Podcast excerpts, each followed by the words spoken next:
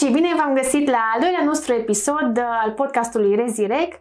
Îl avem astăzi alături de noi pe Iuliu Cocuz, medic rezident la Anatomie Patologică. Bună, Iuliu! Mulțumesc că ai acceptat invitația noastră! Bună, Emeșe! Mulțumesc mult pentru invitație! Să începem cu primul capitol și spune-ne unde ești rezident, în ce an și unde lucrezi? Ai spus foarte fain să începem primul capitol. Am impresia că în acest podcast parcă o să scriem o carte și chiar așa mi-aș dori să fie.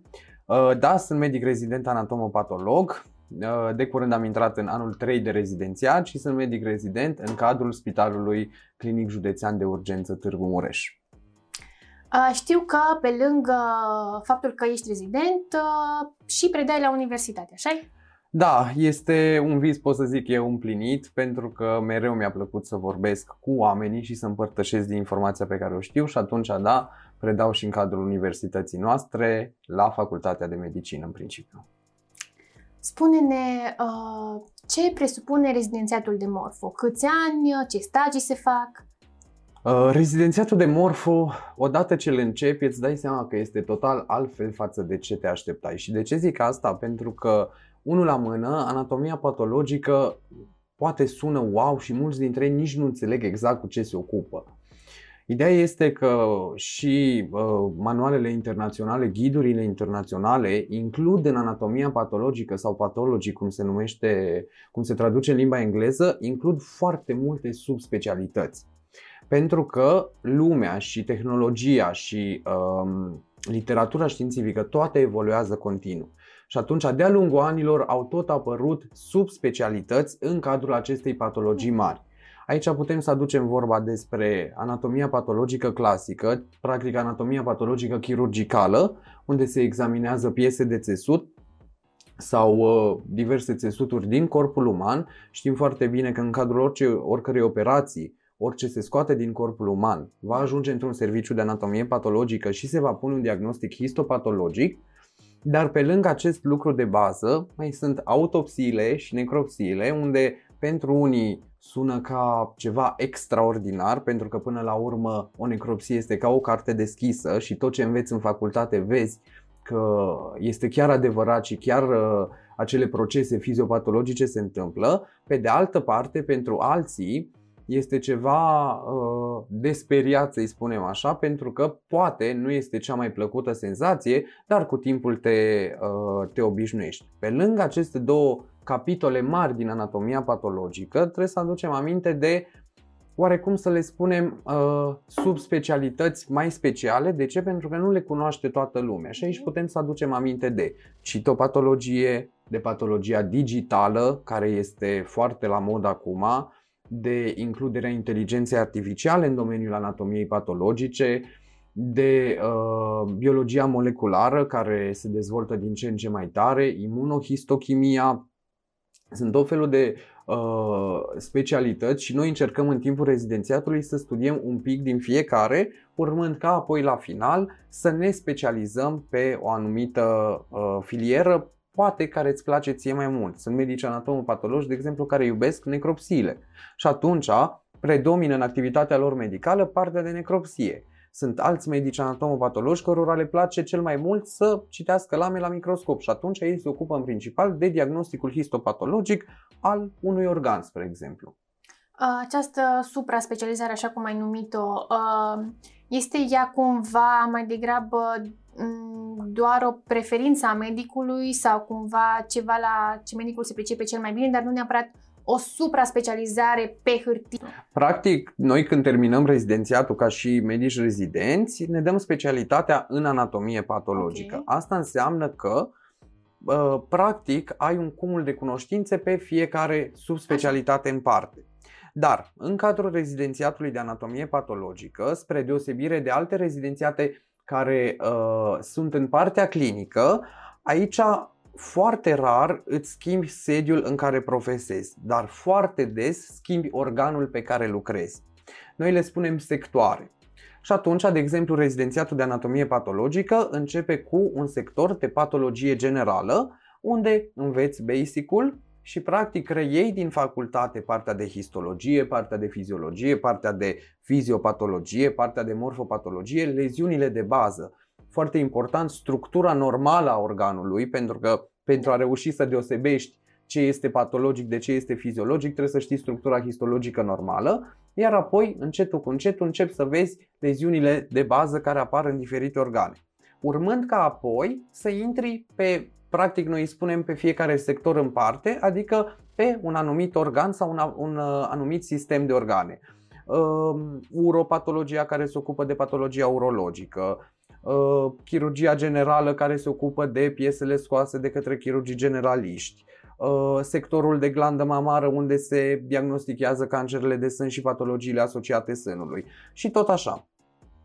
Practic, când tu termin ca și medic specialist, adică îți dai specialitatea și ești medic specialist anatomopatolog, urmând ca apoi, când vei deveni medic specialist într-un spital, ai două posibilități, fie în spitalele mai mici, tu vei lucra pe toată patologia, adică vei diagnostica aproximativ toate leziunile, sau dacă lucrezi în spitale mai mari, universitare, cum sunt cele două spitale de la noi din oraș, vei lucra pe un anumit sector. De exemplu, sunt medici care fac doar glandă mamară, sector de glandă mamară, și atunci ei sunt supra-specializați pe această parte. Sau sunt medici care fac doar dermatopatologie, leziunile cutanate, și atunci sunt specializați doar pe această parte, având în vedere că este un număr foarte mare de cazuri din acea patologie. Ca să înțelegem mai bine cumva cum se desfășoară acest rezidențiat, dacă ai putea să ne povestești, de exemplu, cum e o zi normală a ta când mergi la muncă? Da, practic niciodată nu este la fel și nu este o monotonie.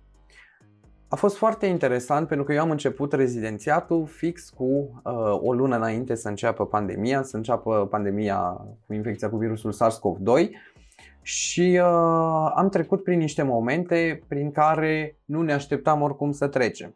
Noi am fost și generația când s-a decalat rezidențiatul și atunci rezidențiatul nostru a început la 1 februarie, urmând ca pandemia și starea de urgență să fie declarată la începutul lunii martie.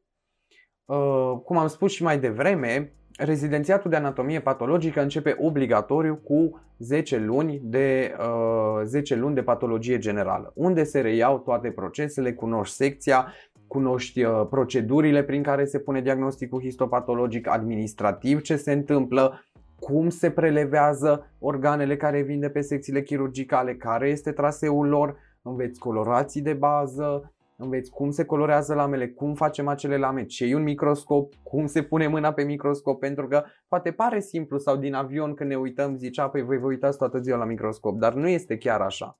Și imediat o să vorbim și puțin despre microscoape. După astea 10 luni, tu începi practic să intri pe un anumit sector și prin rotație vei ajunge să faci toate sectoarele prevăzute în curicula ta de rezidențiat. Pentru că există o curiculă de rezidențiat elaborată de Ministerul Sănătății, în care ți se explică clar câte luni trebuie să faci fiecare sector, câte necropsii trebuie făcute, etc. etc. Și atunci, dacă în momentul ăsta este să ne imaginăm o zi clasică la muncă, practic programul de anatomopatolog este de la 8 la 2, deci 6 ore pe zi. Bineînțeles, ca și medic rezident, tu de multe ori mergi mai repede pentru a-ți aranja toate cazurile în ordine, a te pregăti pentru ziua respectivă. Practic, programul de lucru începe la ora 8. Eu personal mă duc și verific dacă am probe noi venite în laborator care trebuie examinate sau trebuie prelevate, practic să le includem în acele casete mici din care se formează sau se histoprocesează de fapt lamele pentru microscop, urmând ca apoi să verific ce cazuri am de zilele trecute, ce cazuri mai trebuie revăzute. Apoi avem raportul de gardă unde se discută cazurile cele mai interesante de pe secție și practic este constituită o echipă multidisciplinară din mai mulți medici anatomopatologi, iar la cazurile mai complicate se discută cazurile pentru a se lua cea mai bună strategie sau a se lua cea mai bună decizie în privința diagnosticului histopatologic, urmând ca apoi să se desfășoare activitatea de bază și anume vizualizatul lamelor la microscop, dacă există necropsii mergem și facem necropsiile, Iar în a doua parte a zilei, de pe la ora 11:30-12, începe elaborarea rezultatelor la lamele care au fost deja citite și diagnosticul a fost pus, scrierea rezultatelor, printarea rezultatelor, trecerea lor în registre, urmând ca la ora 2 să se finalizeze activitatea. Bineînțeles, cum am spus că vii mai repede, la fel poți să și pleci mai târziu, pentru că tu trebuie să-ți îndeplinești datoriile pe care le ai. Totodată, noi ca medici rezidenți lucrăm tot timpul cu un medic primar sau specialist. Și atunci, datoria rezidentului este în primul rând să vadă cazurile, să vadă noile lame care au ieșit de la histoprocesare când acestea au ieșit, să zicem așa, de pe linie. Noi ne uităm la ele, iar apoi, împreună cu medicul primar, ne uităm din nou la cazuri, discutăm cu el la ce ne-am gândit, cum ne-am gândit. El totuși ne explică acea patologie și pe ce trebuie să ne bazăm când punem diagnosticul histopatologic, iar împreună cu el stabilim diagnosticul histopatologic final. Într-adevăr, la diagnosticul histopatologic final, cum am spus, lucrurile evoluează în continuu. Pe lângă faptul că ghidurile internaționale se schimbă, tumorile nu mai sunt aceleași, se diferențiază în mai multe tipuri de tumori și atunci tu trebuie să fii tot timpul la curent cu noile tendințe. Practic avem acele cărți albastre elaborate de Organizația Mondială a Sănătății, noi le spunem Blue Books.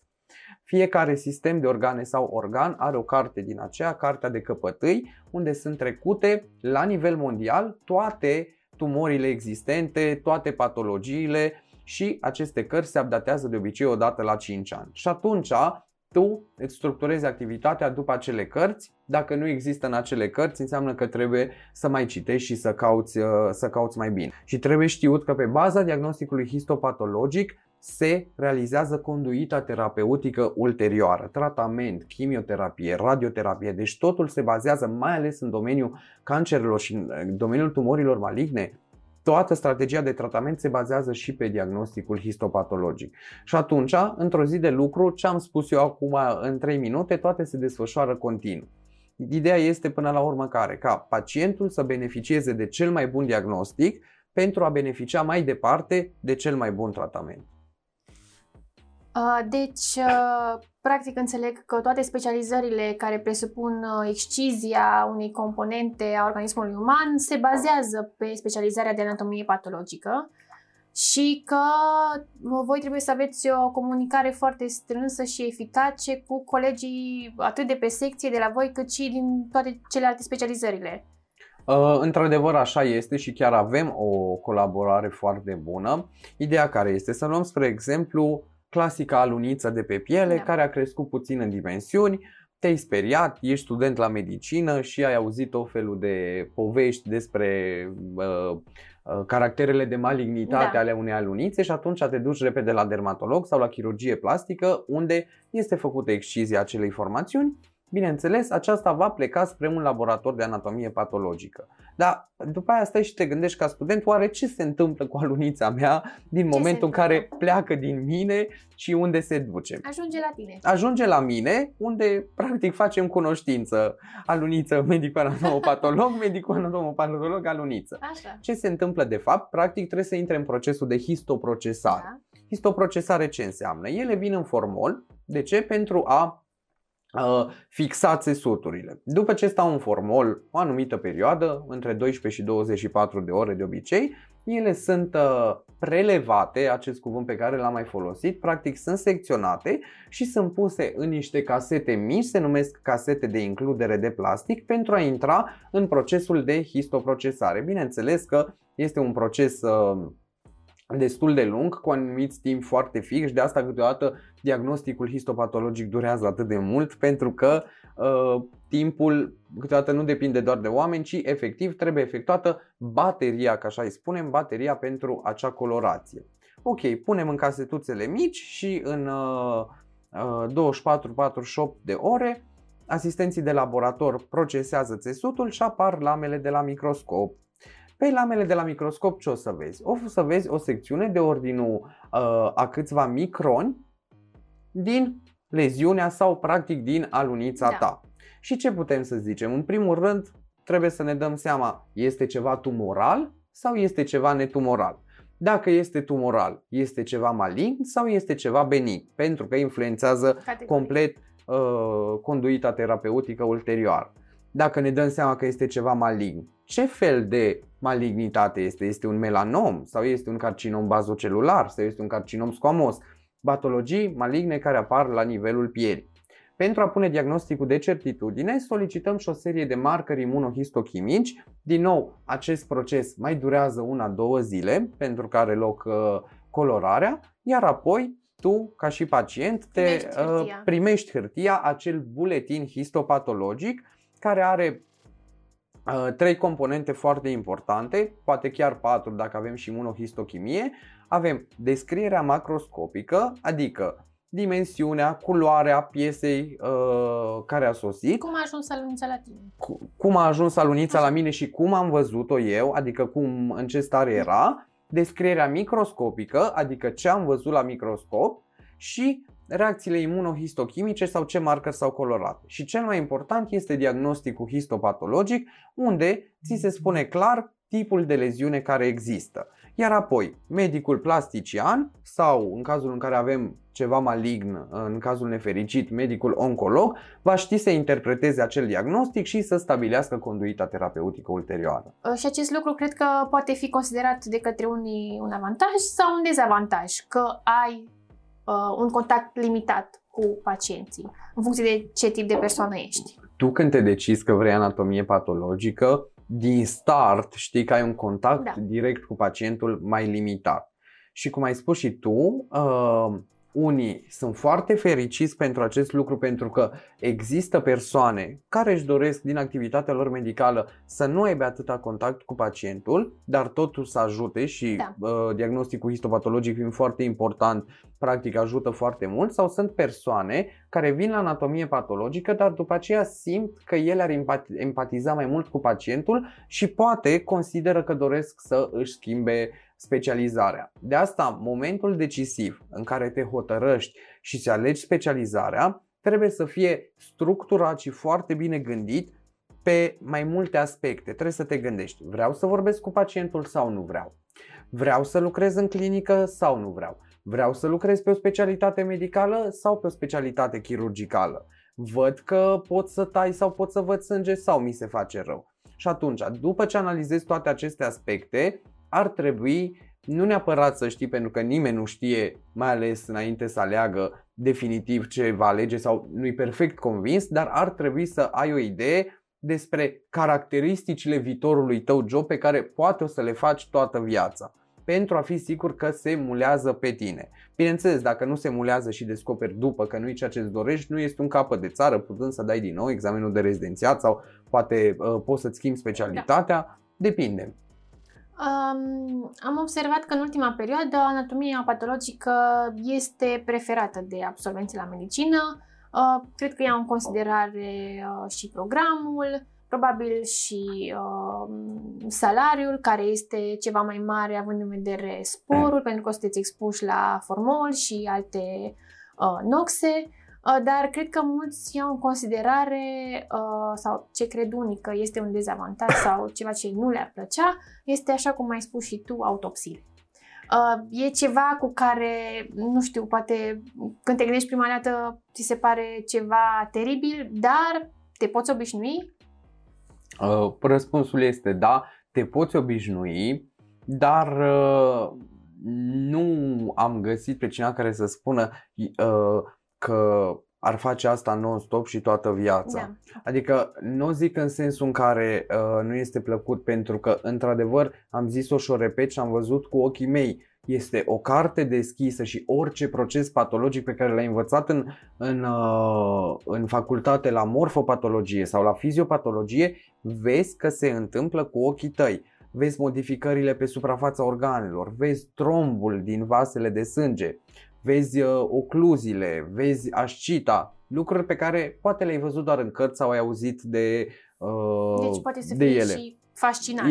Oricum este fascinant. Orice necropsie este fascinantă, pentru că mereu găsești altceva și fiecare necropsie este unică. Dar, cum ai zis și tu la începutul întrebării, anatomia patologică în ultimii ani a prins un avânt destul de mare.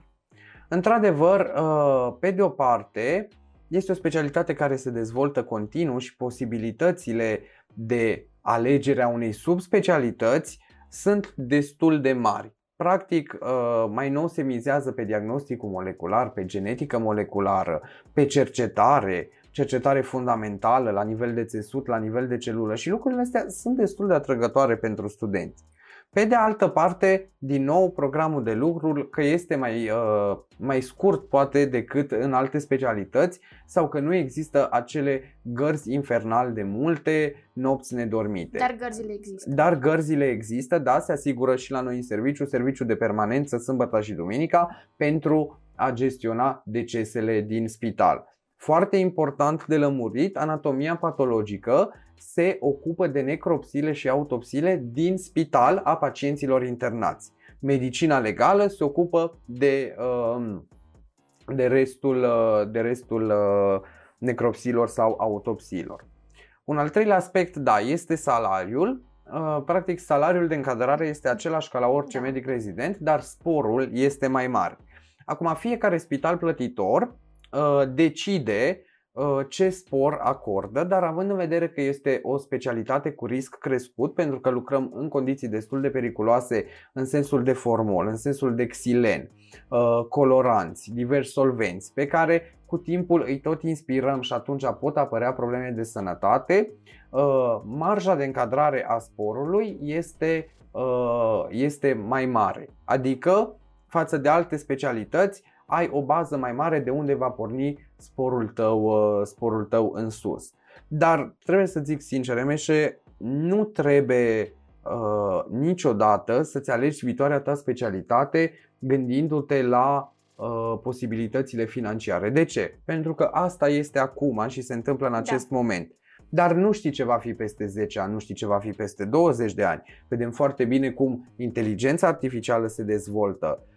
Patologia digitală, digital patologii se dezvoltă, diagnosticul asistat de calculator se dezvoltă și atunci nu știi niciodată în ce parte poate să vireze această specialitate. Eu sunt foarte încântat de ea, mai ales că sunt pasionat și de calculatoare și atunci chiar fac chestia aceasta de digital patology, de diagnostic asistat de calculator, de morfometrie digitală practic. Ce facem? Numărăm celule cu ajutorul anumitor softuri și vedem intensități de culoare, scanăm lame, dar lucrul acesta mie îmi place. Dacă tu vii la anatomie patologică doar că ai salariu mare și lucrezi 6 ore pe zi, este posibil să vezi că de fapt nu este pentru tine. De ce? Pentru că, știi, mulți zic, păi tu lucrezi la morgă, aveți morți toată ziua. Nu! Anatomia patologică este și legată de autopsii, într-adevăr, dar este legată și de diagnosticul histopatologic, care de multe ori este foarte important pentru că este la persoane vii. Și atunci conduita terapeutică se va axa pe ce spui tu. Da, voi acolo stați toată ziua la microscop și cu ochii în microscop. Da, dar la orice lamă te uiți este diferită. Și pentru a putea pune un diagnostic histopatologic trebuie să-ți placă sau să ai o gândire algoritmică. Să știi un pic cum este să gândești pe bază de algoritm, să știi sau să fii dispus să cauți, tot timpul să afli răspunsuri, să-ți stabilești în cap niște criterii pentru care tu pui diagnosticul ăla, pentru că până la urmă la microscop fiecare persoană este unică, fiecare țesut. Nu neapărat că este unic din punct de vedere histologic, dar aranjarea lui, celulele, cum stau, cum sunt mai depărtate, mai apropiate, este unic. Și atunci tu trebuie să-ți creezi în cap un algoritm de diagnostic. Dacă știi că nu-ți place chestia asta și tu vrei să vezi urgențe și să faci smurci și să fie cu intervenții de urgență, atunci poate anatomia patologică nu este pentru tine. Dar dacă te vezi că îți place să gândești algoritmic, îți place să descoperi lucruri sau lucrul ăla care, frustrarea aia care apare în tine că eu trebuie să știu și trebuie să găsești și cauți în cărți și pe net și n-apare nicăieri și așa, dacă lucrurile astea îți plac, atunci da, anatomia patologică este pentru tine. Într-adevăr, ceea ce poate nu știe multă lume sau nu crede este faptul că este foarte mult de învățat. Da. Sunt cărți întregi de învățat, la fel ca și în celelalte specializări. Dar ca să poți să iei o lamă, să te uiți la ea un minut și să pui diagnosticul histopatologic, sunt zeci și zeci de mii de lame în spate, zeci de nopți pierdute, învățând și zeci de cărți citite.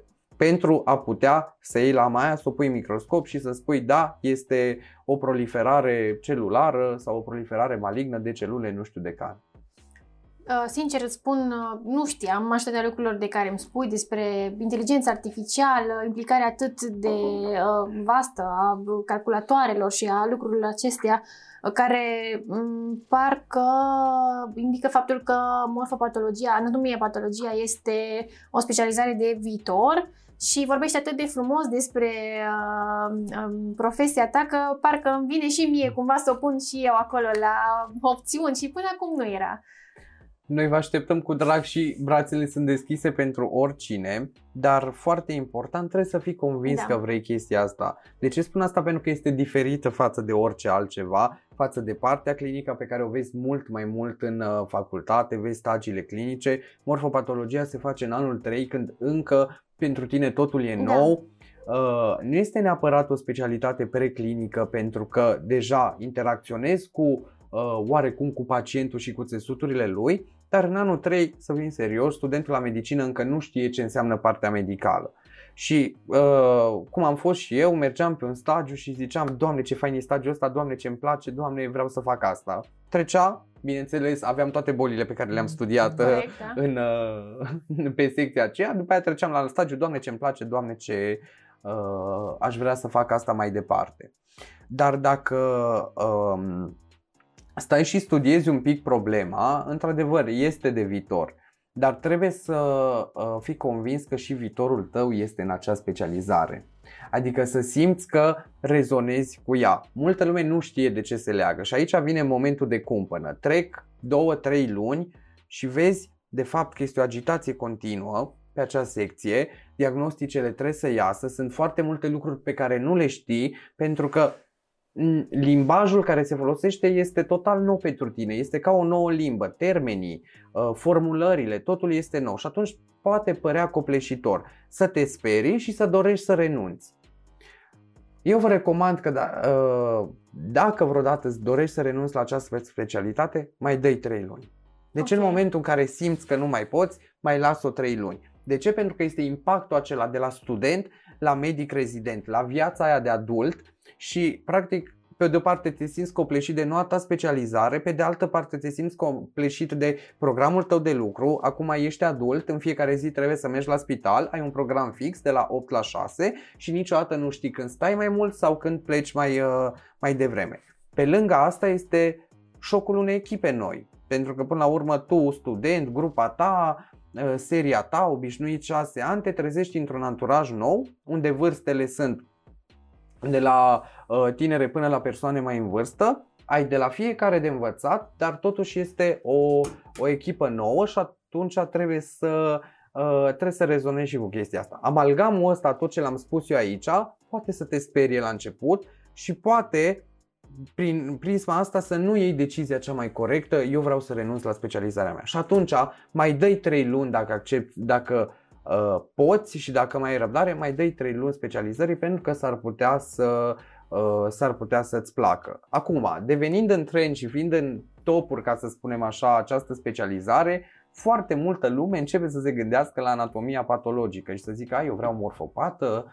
Sunt foarte mulți studenți de anul 2 sau 3 care au început să facă morfopat și vor să vină la noi pe secție să vadă cum este. Noi acceptăm cu mare drag și toată lumea este binevenită la noi pe secție și este foarte bine pentru că reușesc să-și facă o impresie despre realitatea de fapt care este, pentru că la morfopatologie, fiind foarte mulți studenți, poate de multe ori nu-ți formezi cea mai bună opinie, fiind partea de macroscopie și de microscopie, dar tu nu vezi din spatele lor ce se întâmplă. Și atunci de asta noi îndemnăm studenții sau cei care au un vis de a deveni anatom-patolog. Sunt studenți care vor din anul 1 să devină anatom-patolog, sunt studenți care vor din anul 5 să devină anatom-patolog. Îi îndemnăm pe toți să vină să vadă cu ochii lor ce se întâmplă. De ce? Pentru că și această mică mingiuță de cunoaștere o pui acolo în sacul tău cu opinii și la final, după ce dai examenul de rezidențiat, golești sacul de mingiuțe cu opinii și te gândești, mai care merge cel mai bine și poți să vizualizezi, așa, ai o imagine de ansamblu a tot ce se întâmplă. Aș vrea să te întreb că mi-ai spus de șocul pe care îl ai de la trecerea de la student la rezident și mi-ai spus foarte mult și despre cum folosiți foarte mult microscopul. Spune-mi, te rog, în prima ta zi sau în primele tale zile când ai intrat pe secție, ai știut să folosești microscopul? Te-a ajutat tot ce ai învățat la histo sau te-ai simțit pierdut? Pierdut este puțin spus, mi-aduc aminte și acum, era luni dimineața și practic ne începea contractul de muncă. Și am mers pe o secție nouă, un loc total nou, unde nu că nu știam pe nimeni, pentru că persoanele poate le cunoșteam, dar nu știam efectiv ce se întâmplă și care-i parcursul lucrurilor și de fapt care-i locul tău acolo. Și asta a fost interesant pentru că m-am pus la microscop, am primit o lamă și îți zic sincer, în primul moment nu știam ce țesut este și în primul moment când am pus lama aceea la microscop mă simțeam ca la vernisaj. Vedeam doar nuanțe de mov cu nuanțe de roz, se combinau cu cercuri, cu celule. Într-adevăr recunoșteam celulele și că ar fi acolo ceva, o problemă, dar neștiind practic algoritmica prin care tu pui diagnosticul, mi s-a părut foarte ciudat. Și îți spun sincer, și eu m-am speriat la rândul meu pentru că am zis, Doamne iartă-mă, eu nu pot să fac așa ceva, adică mi se pare imposibil să ai o imagine de ansamblu. Și după aceea, citind, povestind cu colegii rezidenți mai mari și acest lucru plusez foarte tare aici, colegii rezidenți mai mari sunt foarte importanți. De ce? Pentru că ei pot să-ți explice lucruri pe care în cărți nu le știi, nu le vezi, nu le înveți și pot să-ți arate bunul mers al lucrurilor. La noi pe secție toți suntem o echipă și atunci este foarte ok că ne ajutăm fiecare în parte. Colegii noștri mai mari îi învață pe cei mai mici pentru că până la urmă fiecare a fost și el mic la rândul lui. Și m-am uitat la lama aceea, ca să revin la subiect, m-am uitat la lama aceea, nu vedeam nimic, zic iau alta cu altă colorație. Știu că mă uitasem la hematoxilină ozină, colorația de bază în morfopat și după aceea mă uit la o... lamă, văzusem ceva cu albastru pe ea. Mă uit, nu mai erau nuanțe de roz și de mov, erau doar nuanțe de albastru. Și o întreb pe o colegă mai mare, rezidentă de-a noastră, nu te supăra, poți să-mi explici și mie ce se vede pe această lamă? Și începe dintr-o dată să vorbească într-o limbă pe care eu nu o înțelegeam. Avem o proliferare de celule tumorale de dimensiuni mari, cu nucleu proeminent, care se vede bine, cu glande care secretă mucus. Vă dați seama, eu nu înțelegeam nimic, zic, Doamne, iar, eu am văzut doar albastru aici și niște spații albe, adică nu înțelegeam. Și după aceea a început să-mi explice, am pus lama la un microscop cu cameră și a început să-mi explice, uite, ăsta este țesutul, aici avem un fragment de, nu știu, nu mai știu exact ce era, un fragment de colon, să spunem, astea sunt straturile histologice, aici se vede că avem mucină și atunci înseamnă că sunt glande care secretă mucină și tot așa, și atunci pot să zic că s-a făcut lumină, în sensul în care am zis, mă, stai un pic, că de fapt este o întreagă carte aici pe lama asta, adică lucrurile sunt mult mai complicate și așa încetul cu încetul, reluăm histologia de la început, reluăm fiziologia, fiziopatologia, ca să înțelegi, de exemplu, nu știu, gastrita de la stomac. Trebuie să înțelegi mecanismul fiziopatologic prin care se face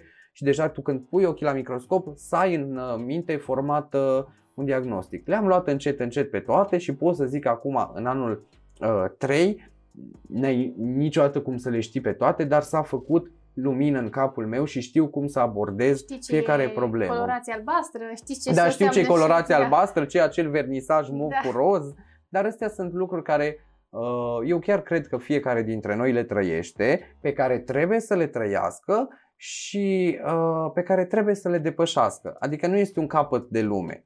Bineînțeles, o să existe frustrări, te enervezi, te superi, te oftici, nu-ți iese cazul ăla sau cât ești rezident, ai poate te-ai pregătit 2 zile pentru cazul ăla, ai crezut că ai găsit diagnosticul perfect și te-ai dus la medicul primar să-i arăți și îți spune nu este acest diagnostic pentru că ai ratat acea celulă mică din colțul dreapta al lamei. Aceste lucruri toate se învață cu experiență și nu trebuie să te demoralizezi, să zici ok, acum am reținut că trebuie să mă uit și în colțul din dreapta al lamei și data viitoare o să fie mai bine. Perioada de rezidențiat este perioada în care înveți continuu, în care te formezi și în care îți formezi gândirea de medic. După aceea o să fie, n-am de unde să știu pentru că încă nu mi s-a întâmplat, dar mereu mă gândesc la momentul când eu o să am parafa mea în mână și o să semnez acel rezultat cu un anumit diagnostic și stau și mă gândesc, Doamne, oare cum o să fie și ce o să fac atunci? Pentru că acum este foarte ok, tu lucrezi cu un medic curant, pui diagnosticele, dar mereu sunt verificate, aprobate și până la urmă responsabilitatea cea mai mare o are medicul curant, medicul primar sau specialist, pentru că el parafează acel rezultat. Trag concluzia din ce mi-ai povestit că nu trebuie să fii as în facultate la histo sau la morfopat și că chiar dacă n-ai luat 10, atunci în momentul în care ajungi rezident poți să înveți lucrurile pe parcurs și o să fie bine. Da, dar trebuie să ai dorința să le înveți, într-adevăr, plus că trebuie să ne gândim, morfopatul, histo, le faci în anul 2-3. Da. De atunci tu ai trecut prin toate specialitățile clinice, stagii.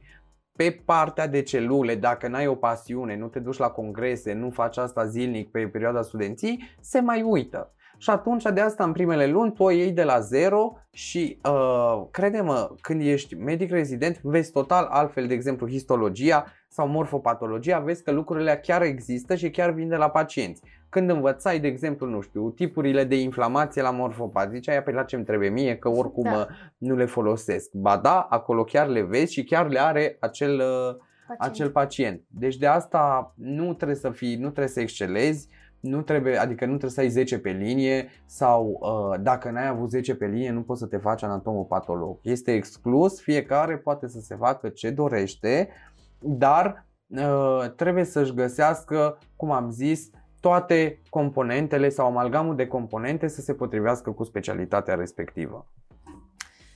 Ne-ai spus, am vorbit puțin și despre salariul de medic anatomopatolog și cum că sporul este mai mare, dar spune-mi, te rog, în momentul în care rezidențiatul se termină și ai examenul de specialitate, care sunt opțiunile de angajare în ceea ce privește posturile în spital, dar și în privat, dacă există această opțiune pentru anatomopatologi? Da, opțiunile de angajare nu pot să zic că nu există, pentru că există și se caută anatomopatologi pentru că este nevoie de ei, dar poate fi o provocare. De ce? Pentru că depinde de sincronizarea cu momentul în care tu termini. Poate în momentul în care tu termini este nevoie de un mai mare număr de anatomopatologi sau poate este anul când piața are deja mulți anatomopatologi. Ca la fiecare specializare în parte de fapt. Dar comparând spitalele publice cu spitalele private sau cabinetele private, poate nu este așa de ușor. Nu poți să-ți deschizi un cabinet de consultații unde să vină pacientul, consult și faci o recomandare. Ci pentru a lucra în privat trebuie să ai aparatură de specialitate, pornind de la formol, masă de prelevare, aparate de histoprocesare, microscoape. Și atunci, cabinetele private de anatomie patologică există și îți desfășoară activitatea destul de mult și chiar angajează medici proaspăt absolvenți pentru că sunt foarte bine formați de sistemul nostru de rezidențiat, acoperind toată plaja de specialități, doar că eu sunt convins că trebuie să găsești momentul oportun și să nu te descurajezi niciodată. Dar acest lucru este valabil pentru fiecare specialitate în parte. Nu poți să spui, eu acum mi-aleg la rezidențiat această specialitate pentru că sigur o să-mi găsesc post peste 5 ani. Lucrurile se schimbă de la an la an. Apoi peste 5 ani cine știe ce o să mai fie atunci, dar nu este imposibil să-ți găsești un loc de muncă. Să comparăm puțin anatomia patologică cu cum se desfășoară ea la noi în țară și cum se desfășoară ea în alte țări. Dacă este la fel, dacă există și acolo aceste supra-specializări sau dacă există diferențe. Având în vedere că am și povestit de acele ghiduri internaționale și Blue Books, cum le spunem, realizate de către Organizația Mondială a Sănătății, toată lumea ghidează diagnosticele după acele cărți. Și atunci, din punct de vedere al diagnosticului histopatologic, lucrurile sunt cam la fel. În schimb diferă organizarea secției, subspecialitățile care există. Dar la noi în Târgu Mureș am și spus că există chestia cu sectoarele, da. Fiecare lucrează pe un sector. Așa este și în străinătate, în Belgia, în Anglia, în Italia, fiecare medic rezident lucrează pe un sector în anumit număr de luni conform curriculei.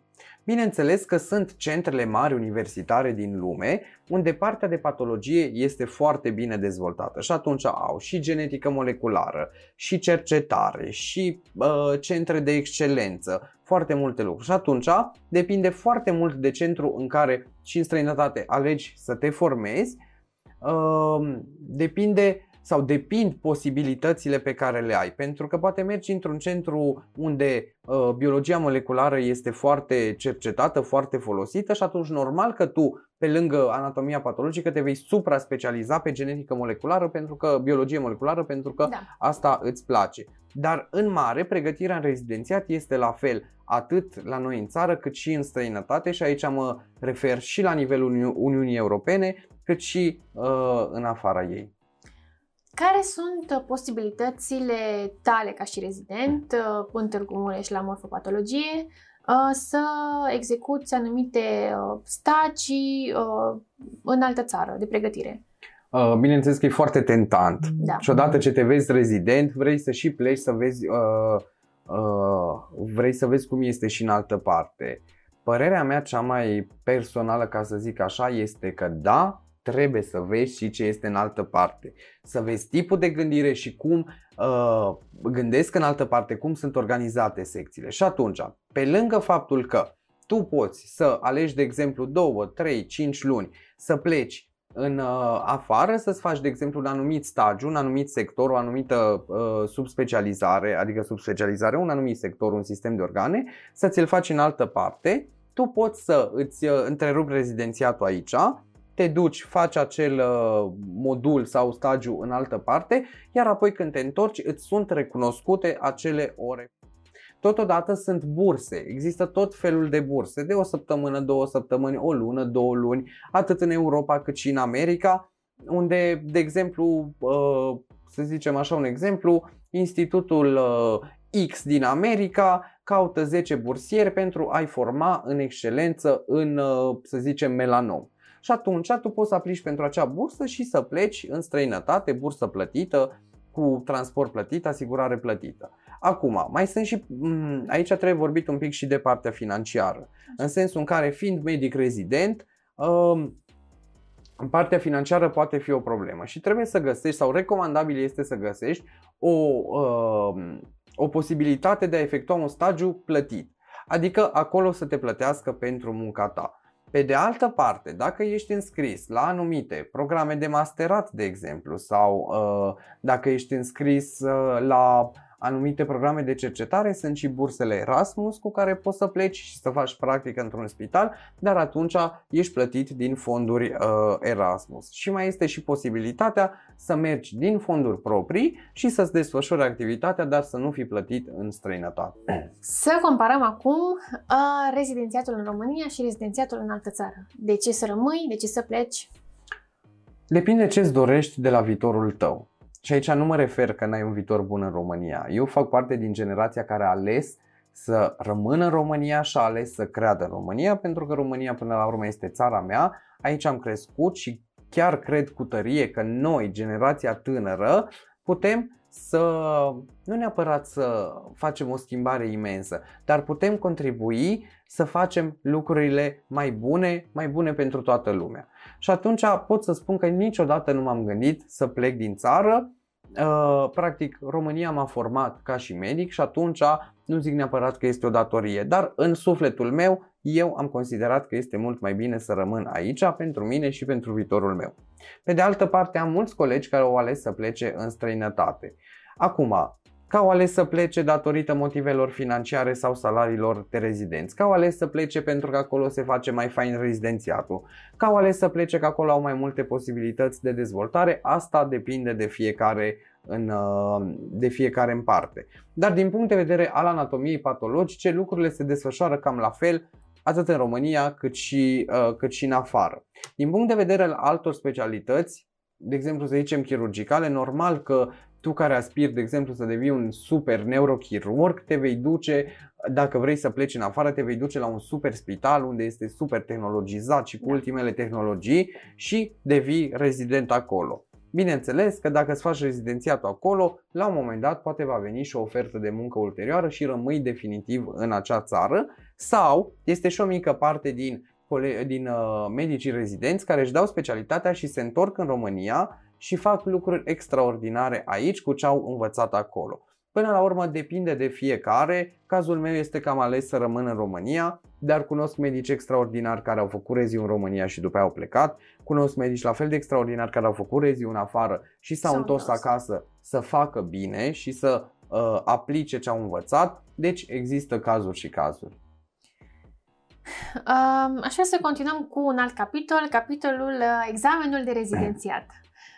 Spune-mi cum a fost ziua în care ai dat examenul, momentul în care ai ales specializarea, cum te-ai pregătit pentru examen? Sincer să spun, nu prea mi-amintesc ziua în care am dat examenul, nu pentru că eram foarte stresat, ci efectiv tot ce-mi doream era să se termine odată acea perioadă. Pentru că pe măsură ce timpul se apropie, este și normal, ai impresia că știi din ce în ce mai puțin din ce ai învățat.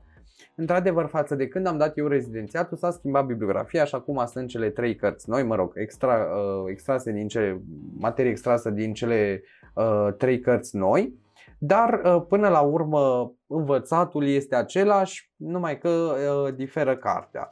Bineînțeles că mi-a luat destul de mult să-mi fac un stil de învățat. Așa. Numărul de pagini care era de învățat, mi-amintesc și acum, era unul foarte mare și atunci a trebuit să-mi fac un stil. Era problema, ok, învățam ceva, dar peste 4 zile nu mai știam că am trecut prin partea aia, adică nu mai mi-aminteam nimica și te ia o panică, și un stres. Și ai descoperit secretul? Nu este un secret pentru că fiecare are metoda lui. Dacă ar fi un secret și l-am putea spune la toată lumea, atunci toată lumea ar aplica lucrul acesta, dar secretul stă în fiecare de fapt pentru că este secretul tău. Adică tu trebuie să-ți găsești metoda prin care înveți. Eu am încercat cam toate metodele și am ajuns la o metodă destul de greoaie, ca să spun așa, în sensul în care am umplut peste 10 caiete de scris, de scheme, dar scheme cum erau în capul meu, nu frumos aranjate în pagină, ci efectiv îmi desenam tot ce citeam și așa am reușit să rețin. Bineînțeles că am beneficiat și de, sau mă rog, am folosit și site-urile pentru grile de rezidențiat care te ajută să parcurgi materia și sunt foarte importante pentru că îți structurează materia sau vezi grile din informații la care nu te-ai fi gândit niciodată că se poate face o grilă. Având în vedere că la noi s-a și decalat rezidențiatul, adică după ce că erai în stresul ăla și mai era o lună și un pic până la examen, afli că de fapt mai e o lună și 3 săptămâni jumate până la examen. Adică acel stres se menținea, se prelungește. Dar ești stresat când te-a pus să te înveți, după aia devii din ce în ce mai stresat și în cazul meu, pe măsura ce ne apropiam de examen, nu mai eram chiar atât de stresat pentru că știam că fac tot ce îmi stă în putință. Ideea e că programul meu era următorul. Mă trezeam la ora 7, de la ora 8 învățam, da, mi-a fost și mie greu. Deja și, a început. Da, atunci mi se părea greu, dar acum având în vedere că mă trezesc în fiecare zi la 5:30, 5:45 și mă culc pe la 1 noaptea, chiar îmi părea bine să mă trezesc la 7. Dar mă trezeam la 7 în fiecare zi, mâncam și la ora 8 fie învățam acasă, fie mă duceam la sala de lectură de la bibliotecă. Până pe la 12 învățam, bineînțeles cu o pauză de 10-15 minute la câte 60-70 de minute de învățat, pentru că trebuia să-mi oxigenez creierul. Pe la ora 12:01 mergeam și mâncam masa de prânz. După aceea mă lovea un somn groaznic și bineînțeles că nu trebuia să mă adun cumva și atunci de multe ori preferam să dorm. Okay, bun. Și dormeam cam o oră. Urmând ca apoi să zicem că era ora 3, până seara pe la 9 învățam. Am început cu un program de 8 ore de învățat pe zi, ceea ce pare foarte mult, dar dacă te concentrezi pe învățat, atunci este mai ok. După aia pe la jumătatea programului am crescut la 10-12 ore pe zi. Urmând ca apoi... Povestea ta devine din ce mai rea. Da. Urmând ca apoi, înainte de rezi, să simt că obosesc și că nu mai dădeam acel randament. și cu vreo 2 săptămâni înainte de rezi am zis ok, o să reduc. Poate sună ciudat pentru că toată lumea bagă înainte de rezidențiat și citești și învăț nopțile sau așa, dar nu mai dădeam acel randament și atunci nu mai sedimentam informația și am redus din nou la 80 ore de învățat, dar bineînțeles înainte cu 2 săptămâni, practic tu ce faci? Îți sedimentezi informația. Chiar vorbeam cu colegii mei și ziceam, eu acum nu mai învăț, eu acum mă chinui să nu uit ce am învățat, pentru că și asta se poate întâmpla. Și atunci pot să zic că în ultima săptămână am făcut foarte multe grile, m-am axat pe tabele, pe scheme, pe ce era sau ce, unde consideram eu că am lacune. Bineînțeles am făcut foarte multe simulări de examen ca să văd unde erau problemele. Deschideam cartea și citeam încă o dată paginile alea. Și apoi a venit marea zi cu examenul.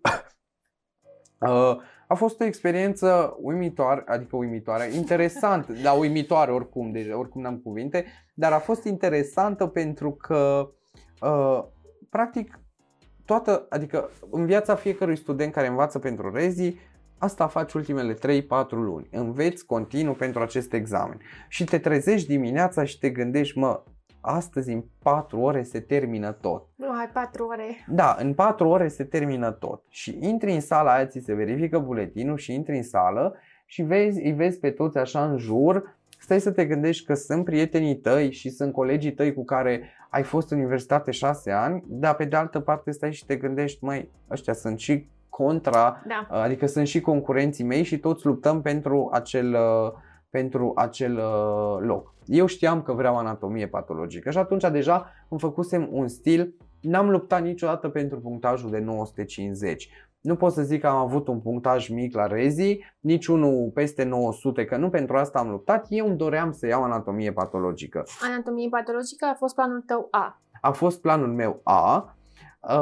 planul meu A, în ultimii 3 ani. Pentru că eu când am venit la Facultatea de Medicină, planul meu A era să mă fac oftalmolog. Super. Și îmi plăcea și am avut probleme de mic cu ochii și atunci tot timpul când mergeam la oftalmolog, mă uitam pe pereți, toate diagramele alea, toate aparatele, cum arătau, ce folosea, ce picături, mi se părea mereu interesant și pentru mine era o bucurie că mergeam la oftalmolog, că am avut noroc de un oftalmolog, de un medic oftalmolog foarte bun și tot timpul puneam niște întrebări din alea, asta ce-i, de asta ce-i, de asta ce face, de butonul ăsta ce face și am prins dragoste de chestia asta. De fapt de asta m-am apucat eu de medicină, să mă fac oftalmolog. Interesant. După aia mi-am dat seama că ai nevoie de o foarte mare meticulozitate, de o foarte mare stăpânire a mișcărilor fine și de o foarte mare, nu știu, siguranță în mâinile tale. Lucru care m-a făcut să mă gândesc de 2 ori dacă sunt în stare să fac asta. Eu, de exemplu, dacă mă emoționez îmi tremură puțin mâinile și am zis atunci, sau dacă mă stresez poate îmi tremură puțin mâinile și atunci am zis ok, mai bine mă gândesc să am și un plan B. Și făcând morfopat, văzând cu ce se ocupă, după aia am mai vorbit și cu alți colegi mai mari rezidenți și mi-au explicat despre ce e vorba, am simțit că asta mi se potrivește, lucru care m-am rugat mereu să fie adevărat și pot să zic în anul 3 acum că mi s-a demonstrat că este adevărat și această specializare este ceea ce mi se potrivește. Dar revenind la ziua de la rezi,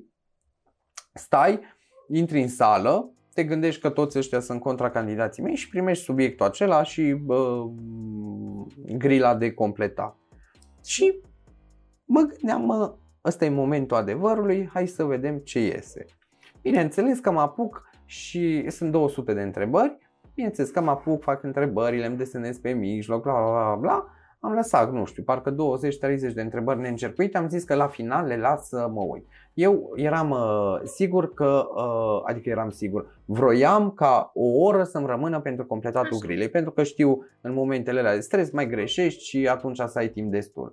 Nu, și după ce am rezolvat cele cam 170 de întrebări, zic, a trecut doar o oră și un pic, perfect, mai am destul timp, nu, și ridic ochii la ceasul ăla și văd că trebuseră 2 ore 30.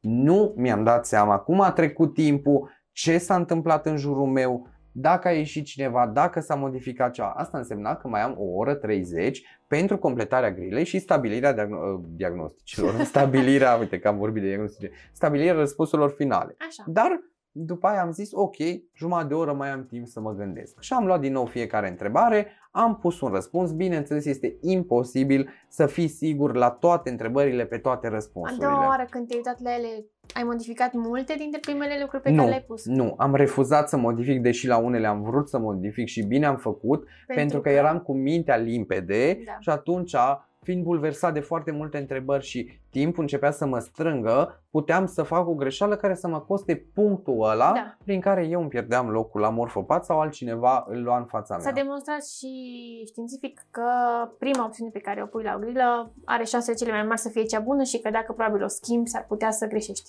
Da, dar multă lume este tentată să facă asta pentru că se gândește dacă e o șmecherie sau nu e o șmecherie. O citești după aia din nou și parcă o vezi cu alți ochi. Da. Plus că poate ai mai văzut o întrebare din capitolul ăla ce ți-a mai scâlcit ție prin cap puțin, senzația este oribilă.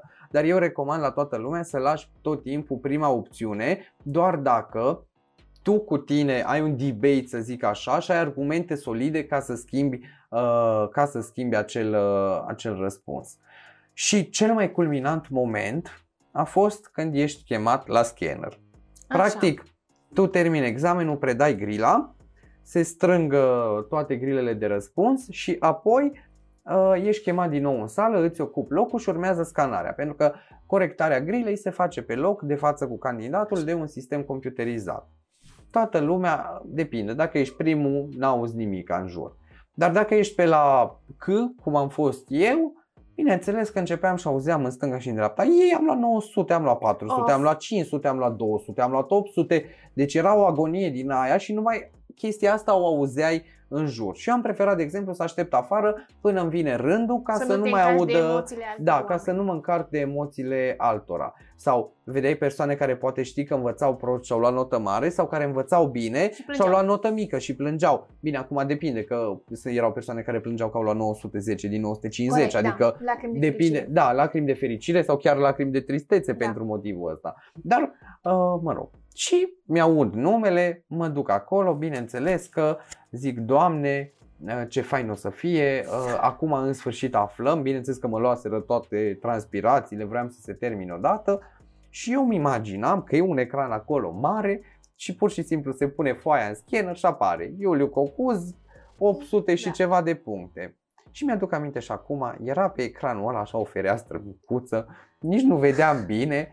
Și începe să se, mă rog, ca la benzile alea de loading apărea, loading că se scana. Deci în momentul ăla vreau să zic că meșe, a durat 3 secunde, dar nu se mai umplea bara odată și simțeam efectiv cum mi se moaie genunchii și cum mă trec toate, în momentul ăla o mulțime de emoții te trec. Și brusc după aia pe ecran apare Iuliu Cocuz, X punctaj.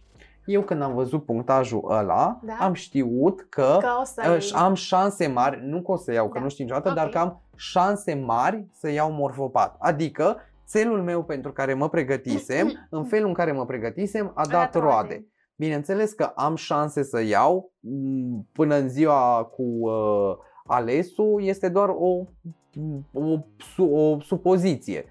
Dar după aceea a fost repartizarea.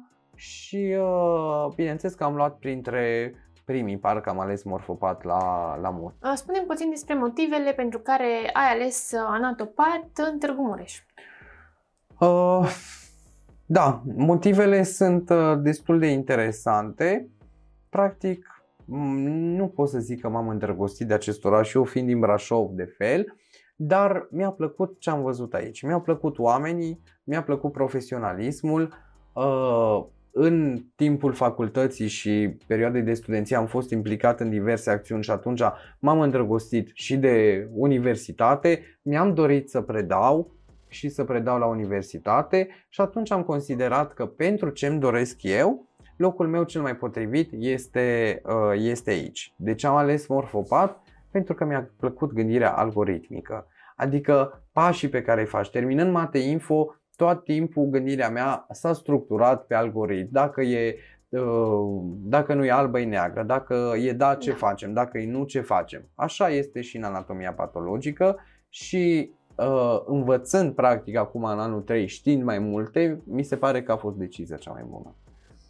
Ne-ai pictat foarte frumos o imagine foarte bună a ceea ce înseamnă specializarea ta. Dacă vrei acum în final să transmiți, nu știu, un mesaj de luat acasă celor care o să te asculte. Da, mesajul meu de luat acasă, de take-home message, este: alegeți la rezidențiat, ca să spunem așa, alege ce simți tu, ce vrei tu, nu te lăsa influențat de părerea nimănui, pentru că până la urmă tu ești cel care va profesa. Gândește-te la viitorul tău, gândește-te dacă tu peste 20 de ani, acel tu care vei fi medic, te vezi făcând acest lucru și mie îmi place foarte mult zicala asta: fă ceea ce îți place și nu o să fii nevoit niciodată să lucrezi, nicio zi să lucrezi în viața ta. Ia în considerare lucrul acesta, să faci din inimă tot ceea ce faci și cel mai important, împrăștie bine oriunde mergi și la rândul tău, în total alte feluri decât te aștepți, vei primi bine și tu. Mulțumim mult, foarte frumos, sunt convinsă că foarte mult o să beneficieze în urma discuției dintre noi. Ne-ai dat foarte multe detalii, lucruri de care eu nu auzisem și sunt în an terminal. Îți mulțumesc foarte mult și îți urăm mult succes în tot ceea ce îți propui. Mulțumesc din suflet și mulțumesc încă o dată pentru invitație și vă felicit pentru acest proiect. Cred și eu în acest proiect și de asta am acceptat invitația, pentru că este nevoie, mai ales că suntem în secolul tehnologiei și există foarte multe canale de informare. Atenție la canale de informare, pot fi bune sau rele. Este foarte bine să accesăm cât mai multe astfel de canale, pentru ca viitorul medic rezident să-și facă o părere cât mai bună despre ceea ce vrea să facă în viitor și de fapt ce vrea să facă în viață. Deci, în concluzie, vă felicit pentru acest proiect și mulțumesc încă o dată pentru invitație.